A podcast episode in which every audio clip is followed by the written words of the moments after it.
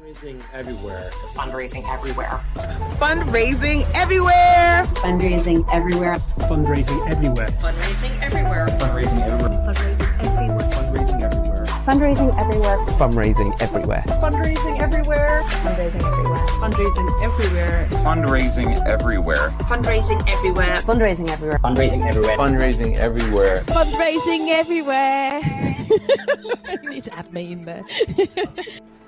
Hey everyone, it's Simon Scriver here, one of the co-founders of Fundraising Everywhere. Welcome to another podcast, and this is a special episode of our Fundraising Everywhere podcast.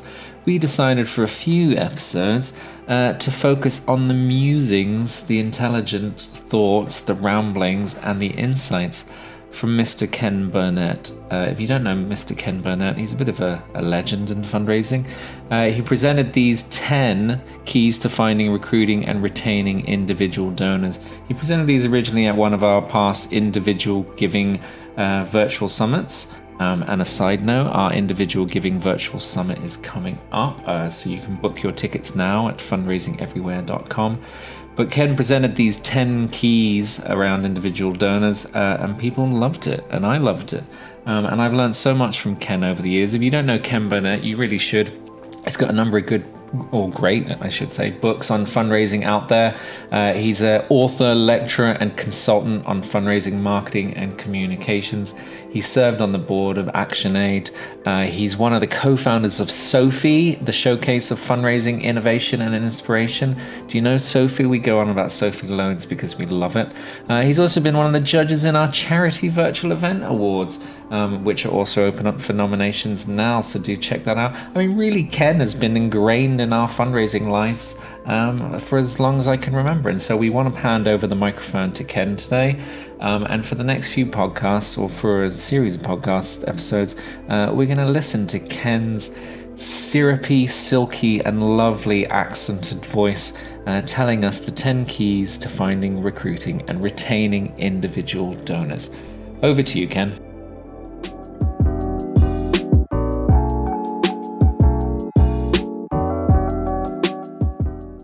Hello and welcome to session 3 in the 10 keys to finding, recruiting, and retaining individual donors. This is about legends of direct response, part 1. Now, it's obvious that when we ask, we should always ask properly. And so I want to start with the late, great George Smith, who wrote the book, which is the best book on creative fundraising, called Asking Properly. And in it, he said, "My mother always told me to ask properly for things. I was told off if I was impolite or over-aggressive. I was reprimanded for asking in sloppy language or incomplete sentences. I was scorned for asking for the impossible.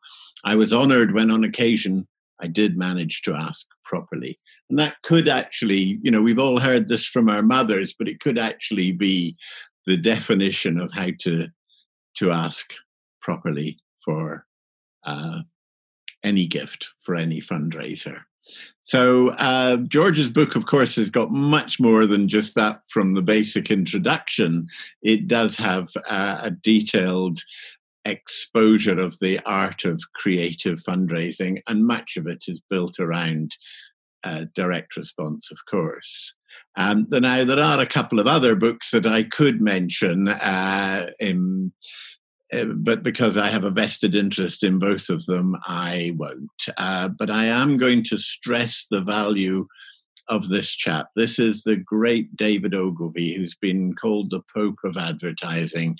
David Ogilvy was very instrumental in my career because both of his books, Ogilvy on Advertising and Confessions of an Advertising Man, never left my side when I was starting my own agency, and he's one of the best advocates of the right way to do any public communication.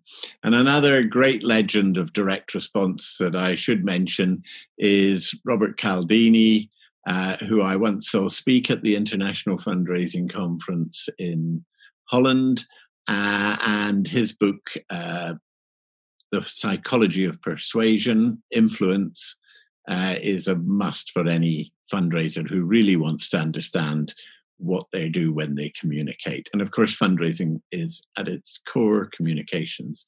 It is all about communication. Now, there's a long list of people that I could mention, and I'm not going to go through these by name. There are probably as many omissions from this list. There's a long list of people who are worth following and legends of direct response. I want to focus on just two of these, Claude Hopkins and John Caples. But before going to them, I want to introduce you to this character, Lord Leverhulme, who was the head of Unilever, which at the time that he gave this quote was by some way the world's largest advertiser. And he said with startling honesty from a large international advertiser, he said, "Only half of my advertising works. The trouble is, I don't know which half." Now, this was a man, even in the early part of the 20th century, who was spending millions of pounds on advertising. And that's a really shocking admission for an advertising man to make. As David Ogilvy is quoted as saying, "If you think education is expensive," and we all do, try ignorance, because ignorance is much, much more expensive. Now let's take this just to show that people who advertise don't necessarily know what they're doing. This is a clever ad. You'll gather that it was produced during the time of the coronavirus pandemic, and it features the empty streets of London. And a clever headline, "Domestic abusers are no longer walking among us." But the ad in direct response terms makes some fundamental errors. There are no humans, no eye contact. Perhaps that's inevitable given the subject. But there's no proposition, direct or indirect. There's no case for support presented. There's just the image. There's no indication of what a gift will achieve. There's no call to action. There's nothing that tells potential donors what they're supposed to do. There's no contact details, no website link, no phone contact, no coupon for the capturing of the address, which is all important. There is no shopping list, no credit card options, no suggested giving amount, no emotional hook, and reversed out type is hard to read. So the ad may be clever, it's just not going to work. It's just a bold ask for cash. And that, in fundraising, might get some response, but it will not get anything like what it could. And the people who can tell you about this, the scientific and tested approach to advertising, are two of my favorite characters. And I wrote a review of one of their books, and I cited an advertisement that I had just seen from a well-known national advertiser, and I said the appeal was wrong, the offer was wrong, the language was wrong, the headline was wrong, the call to action was wrong. Only a fool would run such an ad. And I was writing about this book, Tested Advertising Methods, by a guy called John Caples, who published this book in 1932. And you might wonder, what on earth has a book published nearly 100 years ago got to do with me? And if you feel like that, then you're a fool and you'll probably run bad ads.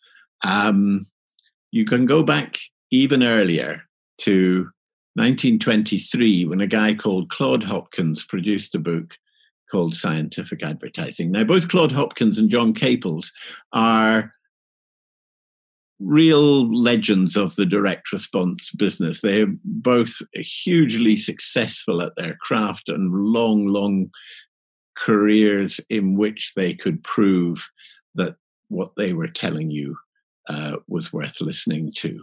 Some Claude Hopkinsisms: ads are not written to entertain, their only purpose is to generate response. You need to study the consumer, place yourself as the donor, and think as she thinks or he thinks. Advertising must have a scientific basis to have any chance of success. The purpose of a headline is just to pick out those people you can interest, and a change in headline can multiply response by up to 10 times even more.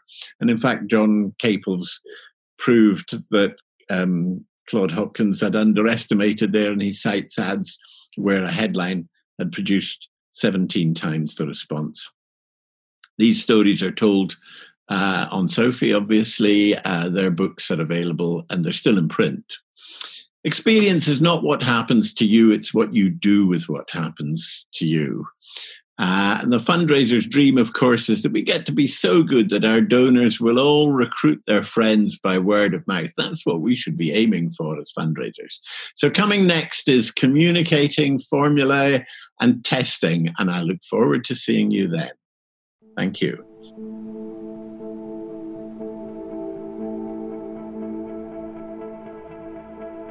The Fundraising Everywhere podcast, where we give you a glimpse into one of our amazing webinars or conferences. You can check out one of our full sessions and get a 50% discount by using the code FEPodcast at fundraisingeverywhere.com.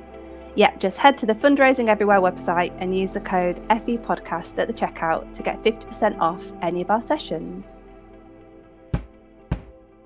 There once was conference held online that helped me reach some goals of mine. The crack was great, the speakers best, oh, fundraising everywhere go. Ha! Soon may we learn from home with pets and tea and people we know. One day to better yourself we'll learn so much and grow. They've been around for many years, we've learned and laughed and shed some tears. A community I'm proud to know, oh, fundraising everywhere go. Ha! Soon may we learn from home with pets and tea and people we know. One day to better yourself we'll learn so much and grow. Ha! Soon may we learn from home with pets and tea and people we know. One day to better yourself we'll learn so much and grow.